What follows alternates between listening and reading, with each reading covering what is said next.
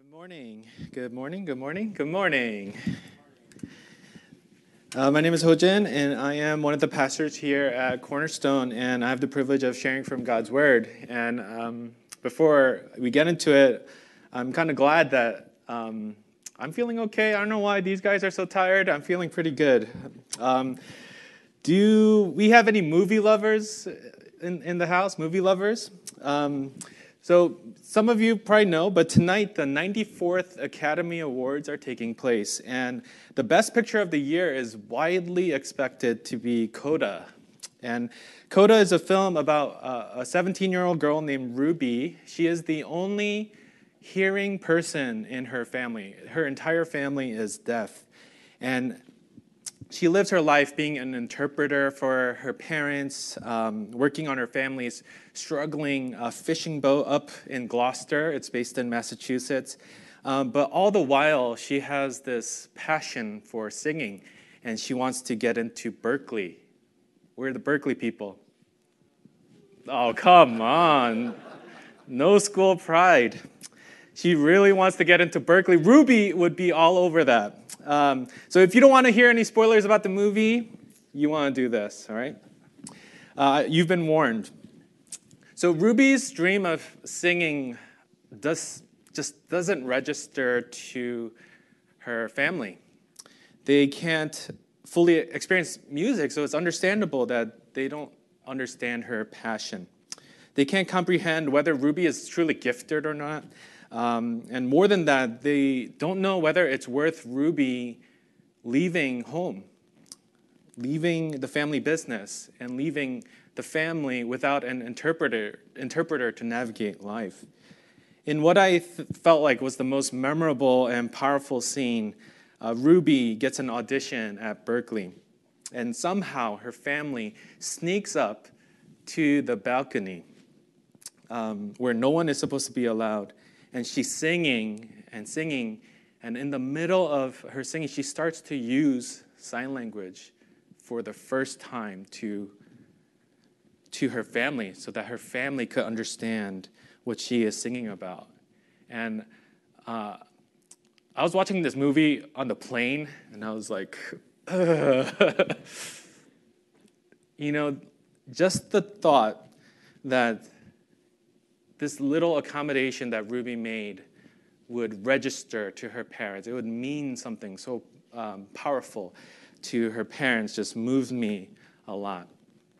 And Pastor Bill mentioned in the prayer, we're in the fourth week of our sermon series through the I am statements in the Gospel of John, the I am statements that Jesus uh, gives to us. And through these statements, Jesus is communicating to us who he is. He is speaking in a language that is understandable to the people at the time. He is using metaphors of, of different things in the culture, things that people would readily uh, recognize and understand. And Jesus ultimately is inviting God's people into relationship through these I am statements. And so far, we've looked at four different statements of Jesus describing himself as the bread of life, the light of the world, the door of the sheep. And this morning will be, in a lot of ways, part two of last week's sermon from Pastor Danny. So if you haven't listened to it yet, um, you know, the gift of YouTube, the gift of sermon podcast, you can uh, listen to it later today or later this week. So today we are going to look at the I am statement of I am the good shepherd. I am the good shepherd, and that's the second half of chapter 10.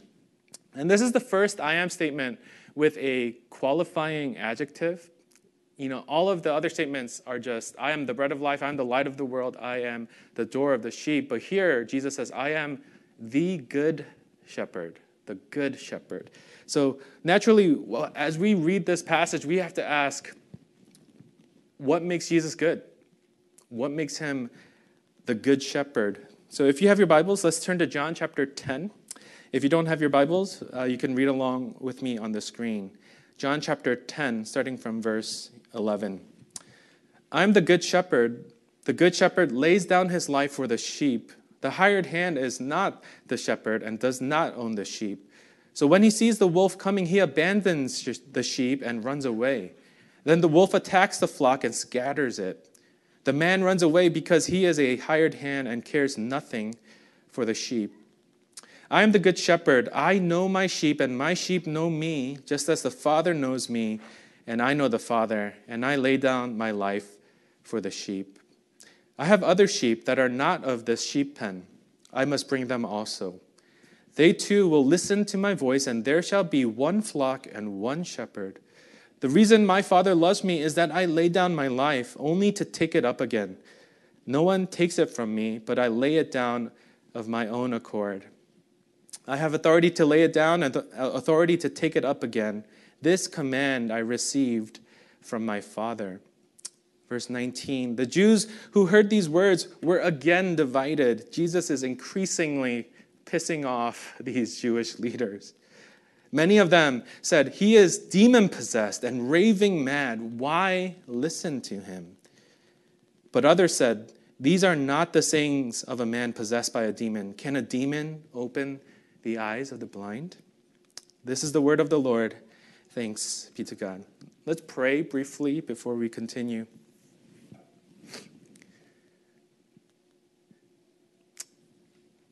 Father, we thank you for the gift of your word, you inspiring different authors with your Holy Spirit to record these accounts. And we thank you that we get a sense of what Jesus said thousands of years ago. And more than that, we thank you for the Holy Spirit that is present in this place, that is able to move in our hearts, able to make our hearts fertile soil to receive from you, God. And all of us, Lord, we need a word from you. We need to hear your voice. So I pray that in whatever ways you desire, you would use something from this service a song, a phrase, a word, a verse to do that. Lord, this time is yours. This is the Lord's day. May you be at the center of our attention, of our hearts. And may we leave this place transformed because we sat under your word, even for a brief time. We trust in your power. We ask that in Jesus' name. Amen. So we have to ask what makes Jesus good? And what makes Jesus the good shepherd? And Jesus actually answers these, question, this question, these questions very clearly by saying it over and over and over and over. He says, The good shepherd lays down his life for the sheep. That's what makes him good, and that's what makes him the good shepherd. The good shepherd lays down his life for the sheep. And this is not a sentimental reason, you know, his goodness.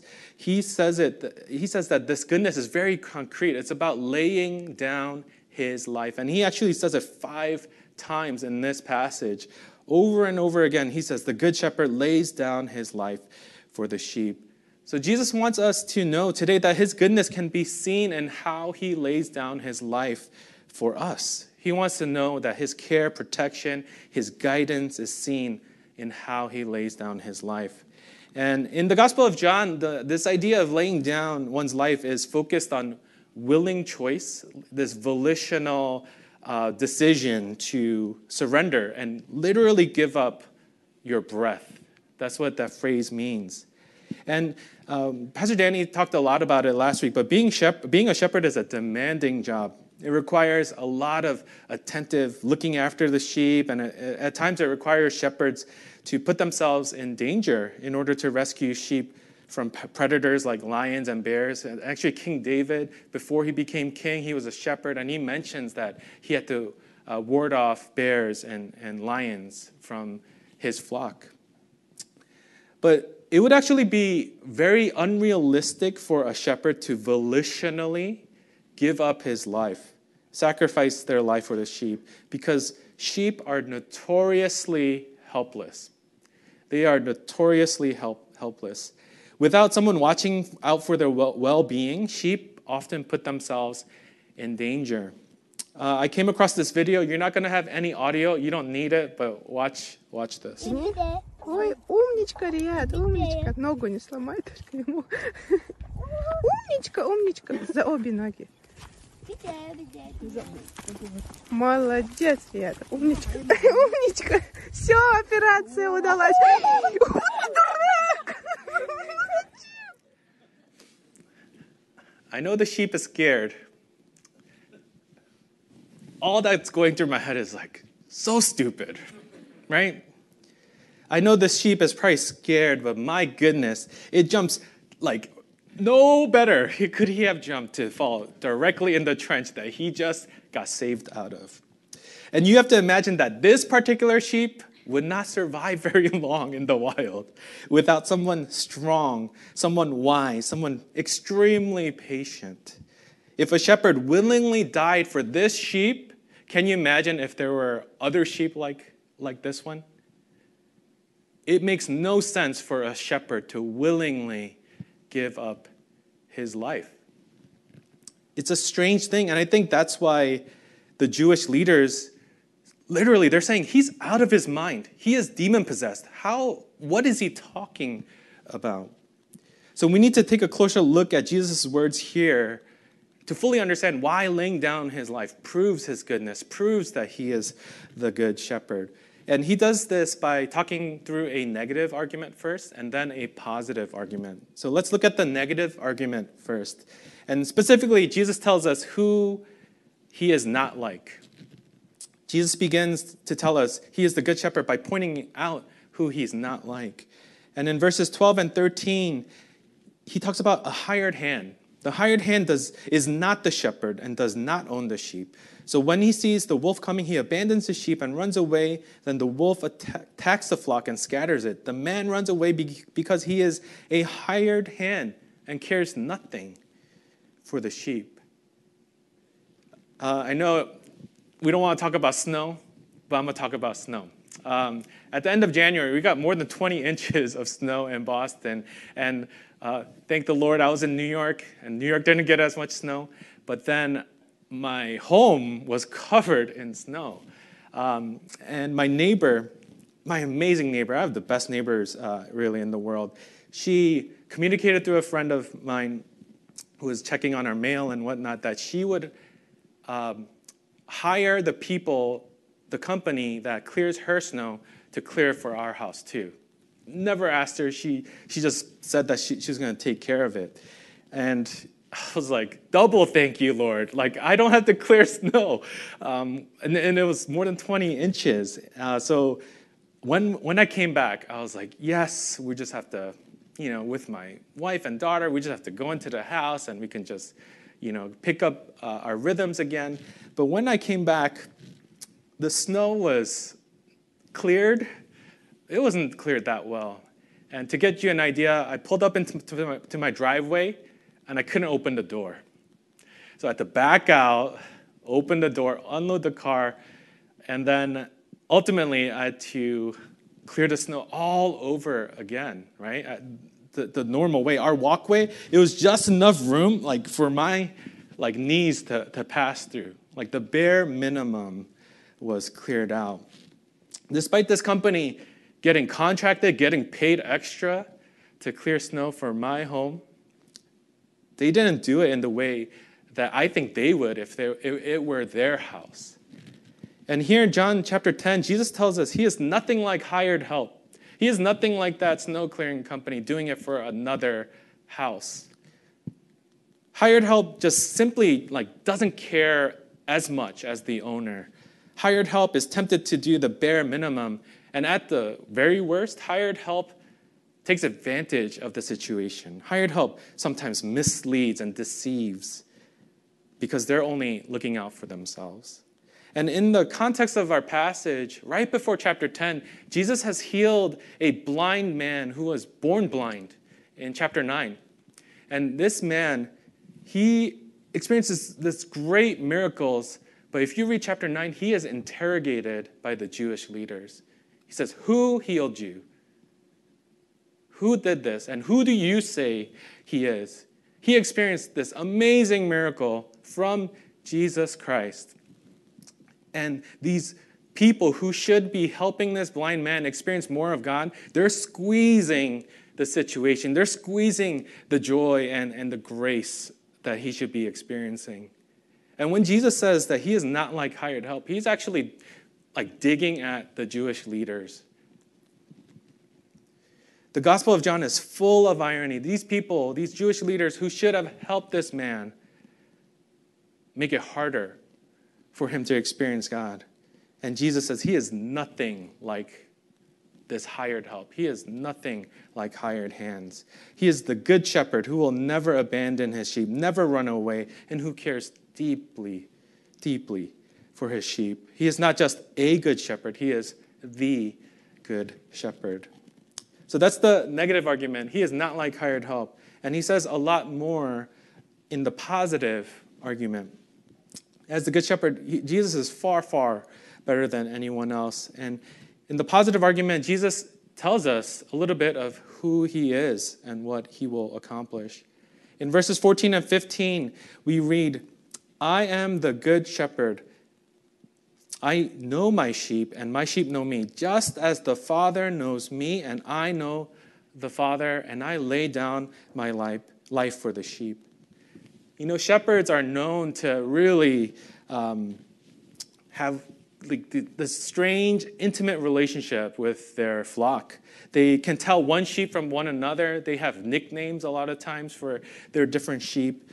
Uh, but this description goes far beyond the metaphor. This is where the metaphor actually starts to break down of sheep and, and shepherd. Jesus knows his sheep, his followers, in a way that mirrors how God and he know each other, how God the Father and God the Son know each other. And that's an extraordinary, otherworldly depth and intimacy experience that God's people can have with Jesus, the very Son of God. And then he continues, he continues to tell us who, who he is. He says in, in verse 16, I have other sheep that are not of this sheep pen. I must bring them also. They too will listen to my voice, and there shall be one flock and one shepherd. In the Old Testament, God is frequently described as the shepherd of his covenant people, Israel. And Jesus here is letting us know that he, God, God's plan was not just for Israel, it was always for all the nations to come to know him, to be his covenant people. And specifically, these people who are not of this pen are Gentiles, people who are not ethnically Jews people who actually were treated by many Jewish leaders as undeserving of God's promises. But here, Jesus is saying that he must bring them. He must bring them into God's family, into God's flock. So, as God's shepherd, Jesus lays down his life for these sheep also. Sheep who don't have a shepherd, but who are willing to follow the good shepherd. And then in verses 17 and 18, Jesus tells us, The reason my Father loves me is that I lay down my life only to take it up again. No one takes it from me, but I lay it down of my own accord. I have authority to lay it down and authority to take it up again. This command I received from the Father. And these words, I think, are the biggest reason why the Jewish leaders got upset. Why the Jewish leaders called Jesus demon possessed and out of his mind. Jesus talks about laying down his life and taking it up again. First, a shepherd to willingly give up his life makes zero sense. And what the heck is Jesus talking about in terms of taking, taking his life up again? In a lot of ways, you can empathize with the Jewish leaders, right? What is he talking about? What does that even mean? And obviously, for those of you who have grown up in the church, we have the benefit of all of Scripture. We have, we have benefit of hindsight where we know that Jesus is clearly alluding to his death on the cross and his resurrection. When Jesus says he lays down his life of his own accord, he is saying that no person is making him go to the cross. No government, no circumstance is forcing him to face the cross. He goes there on his terms. He's going there because he chooses to. Out of a, de- a, desire to love and obey his heavenly Father. Jesus is making it known also that he has authority, he has power from God to accomplish this rescue mission from God to save his people. And when Jesus lays down his life on the cross and is raised back again, he is showing us that even death itself his death and even our death, death itself cannot take us away from the care, the protection, and the power of the Good Shepherd. Jesus is far better than we could ever imagine. He is not a good shepherd, he is the good shepherd, and there is no one, no one like him. So, if, if Jesus did really, in fact, lay down his life for us, then he is truly so, so good. Jesus is more committed to our care and protection than we could ever realize. He is more eager to see the whole world come into this deep, intimate, life changing knowledge and relationship with God. And Jesus is more powerful than we could ever imagine. If he can face death, be raised back up again, he is not a good shepherd, he is the good shepherd. This is why you can't appreciate, you just can't simply appreciate Jesus from a distance. You can't say, oh, Jesus is a, is a good teacher. I like what Jesus you know, did when he was here. A crucified and resurrected Jesus requires a decision about him. Either Jesus is everything that he says, or he is out of his mind, just like the Jewish leader says. He is out of his mind and he's a liar. liar. Like those are the options.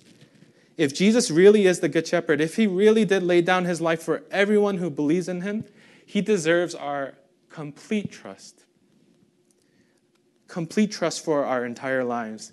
If Jesus is the Good Shepherd, then he cannot be a second, third, fourth priority in your life. He can't come after your career, your, your family, your dreams, your comfort, or preferences. If Jesus is the Good Shepherd, if he is really as good as he says he is, then he is the most trustworthy being in any and every circumstance. And, you know, Pastor Danny, Pastor Bill, Pastor, Pastor, I'm talking to myself about third person, sorry. Uh, I, we were talking a lot about the retreat yesterday. And it was such a sweet time, wasn't it, for those who were there? And we were able to hear two testimonies from people in our congregation about what they experienced uh, in the past two years. And some of that was actually very difficult and, and heavy. And at the same time, they were able to share that those very difficult and heavy things were how God taught them who He is. Lessons that they will never, ever forget.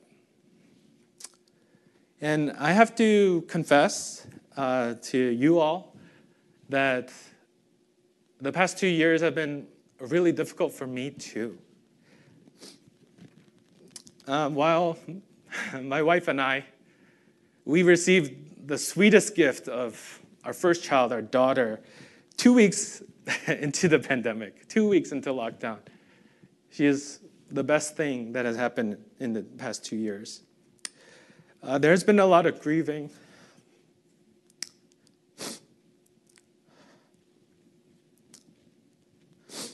There's been a lot of grieving over different things in my life and in the lives of those around me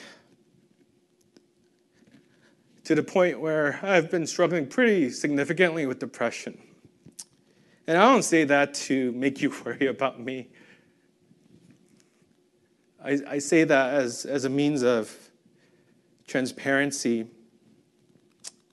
Because there have been days where I felt pretty numb and pretty stuck in darkness. I'm wondering if God would help me. And, you know, if I'm completely honest, if I, I wondered if God had you know, forgotten about me, if he abandoned me. And I have questions, uh, I have questioned God's goodness a lot the past two years. And circumstances have actually not changed much, uh, but someone must be praying for me. Over the past few weeks, I've had some really intense moments of God being gracious to me. I have, in so many different ways, small ways, but so many meaningful ways, God has reminded me that He doesn't start a work that He doesn't finish. And that God didn't save me when I was 13 only to abandon me when I'm 38. God never allows His children to be conquered by darkness. And there's a lot of more work that I need to do. Uh, with my counselor and with Jesus. You know, uh, Jack, Jackie Hill Perry, she has a hoodie uh, that says Jesus plus therapy, and I'm, I'm a full advocate of that. But through studying John chapter 10, and even at yesterday's retreat, Jesus has been reminding me that his goodness remains true despite my feelings and circumstances in my life and in the world. Jesus is saying to me, I am the good shepherd. He is saying, I am your good shepherd. And I believe he is saying it to you too this morning.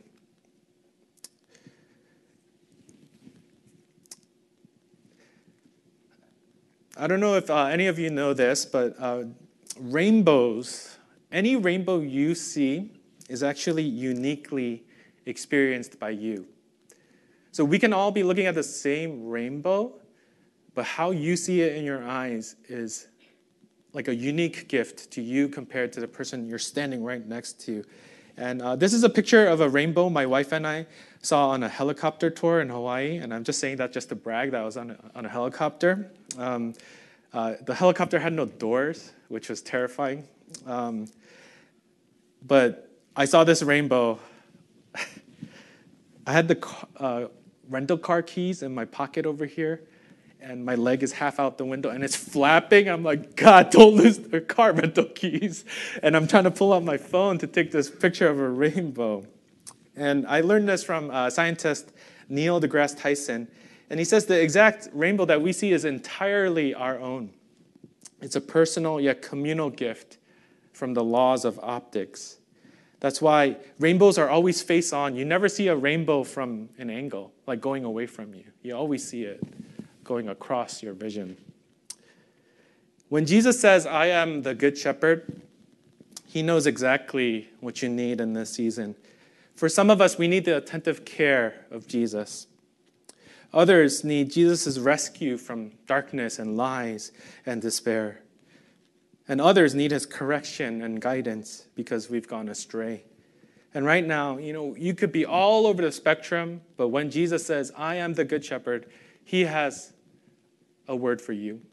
His voice is calling out to you.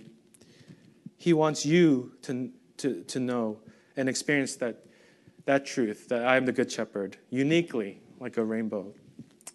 That's why, if there's any takeaway from this I am statement, any application that you can make in your daily life, it's this that we must listen for the voice of God, the, the good shepherd, for Jesus, right? Jesus, the Good Shepherd, and listen to the voice of the Good Shepherd. We must listen for the voice of the Good Shepherd, and we must listen to the voice of the Good Shepherd. Listening for Jesus' voice means having the space and going at the pace where Jesus can speak. Listening to Jesus' voice means we, we, we respond to him in trust and obedience when we actually do hear him. We often live at a pace where it is near impossible to listen for the voice of Jesus. Jesus gets squeezed out of our lives because we just have so many pressures and so many commitments from work, school, family, and, and everything else. There's no quiet or still space in our rhythms to hear the voice, even if He is speaking sometimes. In other seasons, we actually know what Jesus is saying to us. The Holy Spirit is convicting us but we don't want to listen. It feels like there's too much to lose if we were to actually obey, if we were to trust and follow him. Listening to Jesus feels like it's going to be too difficult, too uncomfortable, too disruptive to our lives. A lot of times we like the idea of hearing Jesus' voice until he asks us for something that we don't want to want to do, something we don't want to offer to him. And I believe that this is the spiritual battle that, that's, that we need to wage. Nothing has changed about the Good Shepherd. He is exactly who he says he is. But we have to wage this battle. Will we listen for his voice? We will, will, we listen to his voice? A Bible scholar, Frederick Dale Bruner, he writes this A sheep is a notoriously dumb animal. Remember the trench? With one exception It has this trait above all other animals that it soon learns to heed its shepherd's voice and follow no one but its shepherd. It always knows enough to keep close to its shepherd, to look him for help. And this is the most intelligent instinct of all. The ability to listen for the voice of Jesus and listen to the voice of Jesus is learned. No one is saved and is automatically able to listen for his voice, listen to his voice. It takes lifelong following of Jesus Christ to, to experience goodness after goodness of who this good shepherd is. We don't have to know everything. There is so much I do not know. So much. So much I don't understand, so much that confuses me, so much that weighs me down. But one thing that is very clear is that abundant life is only found in Jesus. An abundant life is, is experienced when we grow personally in listening for his voice and to his voice. And an, another thing I think that cornerstone, like that we all need to hear, abundant life is also experienced when we help others listen for the voice of Jesus and listen to the voice of Jesus. It's a weird thing. Sheep has a, ha, have an uh, ability to influence other sheep. There's a story of shepherds getting lunch, leaving their flock along a cliffside. They're eating lunch and they see 450 of them jump off the cliff because one of them did. Sheep have the ability to influence other sheep. Knowing Jesus as the Good Shepherd happens over time. We follow Jesus season after season, year after year, in every mountaintop experience to every valley experience. We will gain stories and testimonies of Jesus being the Good Shepherd who lays down his life for us. That's what makes him good. That's why he is not just a shepherd, a good shepherd, he is the Good Shepherd, and he is saying that all over each and every one of you. Let's pray together.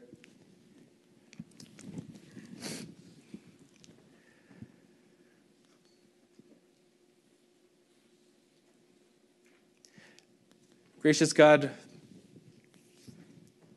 again, we thank you for your word.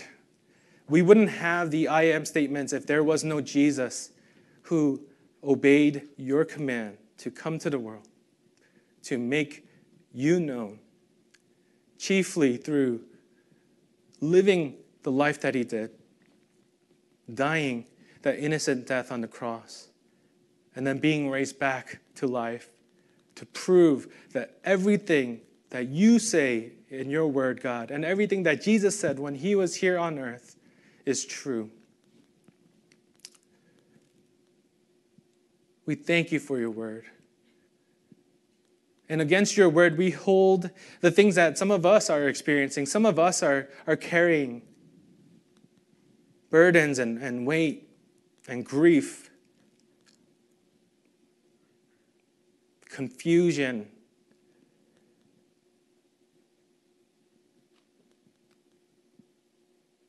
Circumstances in the world that, that try to convince us to not listen for the voice of the Good Shepherd and not listen to the voice of the Good Shepherd. But we pray that not just through a sermon series, but because we're coming before you with a desperation to experience the abundant life that you promise, that you would say over each and every heart in this theater, in theater two, online, for anyone who watches this later in the week, that you're speaking and you're saying, I am your good shepherd. I am the good shepherd. A shepherd who knows exactly what we need for our protection and care and guidance. The shepherd we need so that we can make the true, the one and only true living God known to the world. So we come before you and we ask that you would meet us here because we need you more than we could ever express. I pray, Lord, in the name of Jesus, that every obstacle for hearing the voice of Jesus would crumble. I pray in Jesus' name that lies that keep us from listening to the voice of Jesus would be dismantled. And Holy Spirit, I also pray for those who have not known Jesus like this ever, that you would minister, that you would speak to their hearts in a very special way. That these promises aren't for Christians, these promises are for every person who would believe in your Son. So meet us, Lord, because in encountering you, that's how our lives are changed. Not by going to church, not by checking things off a list, but by going to your presence, listening to your voice, and responding to you, not perfectly, but with faith, with humility. So, Lord, be with my sisters and brothers here. You love them more than I could ever express, even if I had all day all week, all year to, to, to, to tell them how much you love them. I pray that it would register somehow. So, Lord, may we respond to you even as we sing, and more than that, when we leave this theater, that we go with the promise, the truth that Jesus Christ is the Good Shepherd who lays down his life for his sheep. We pray all this in Jesus' name. Amen.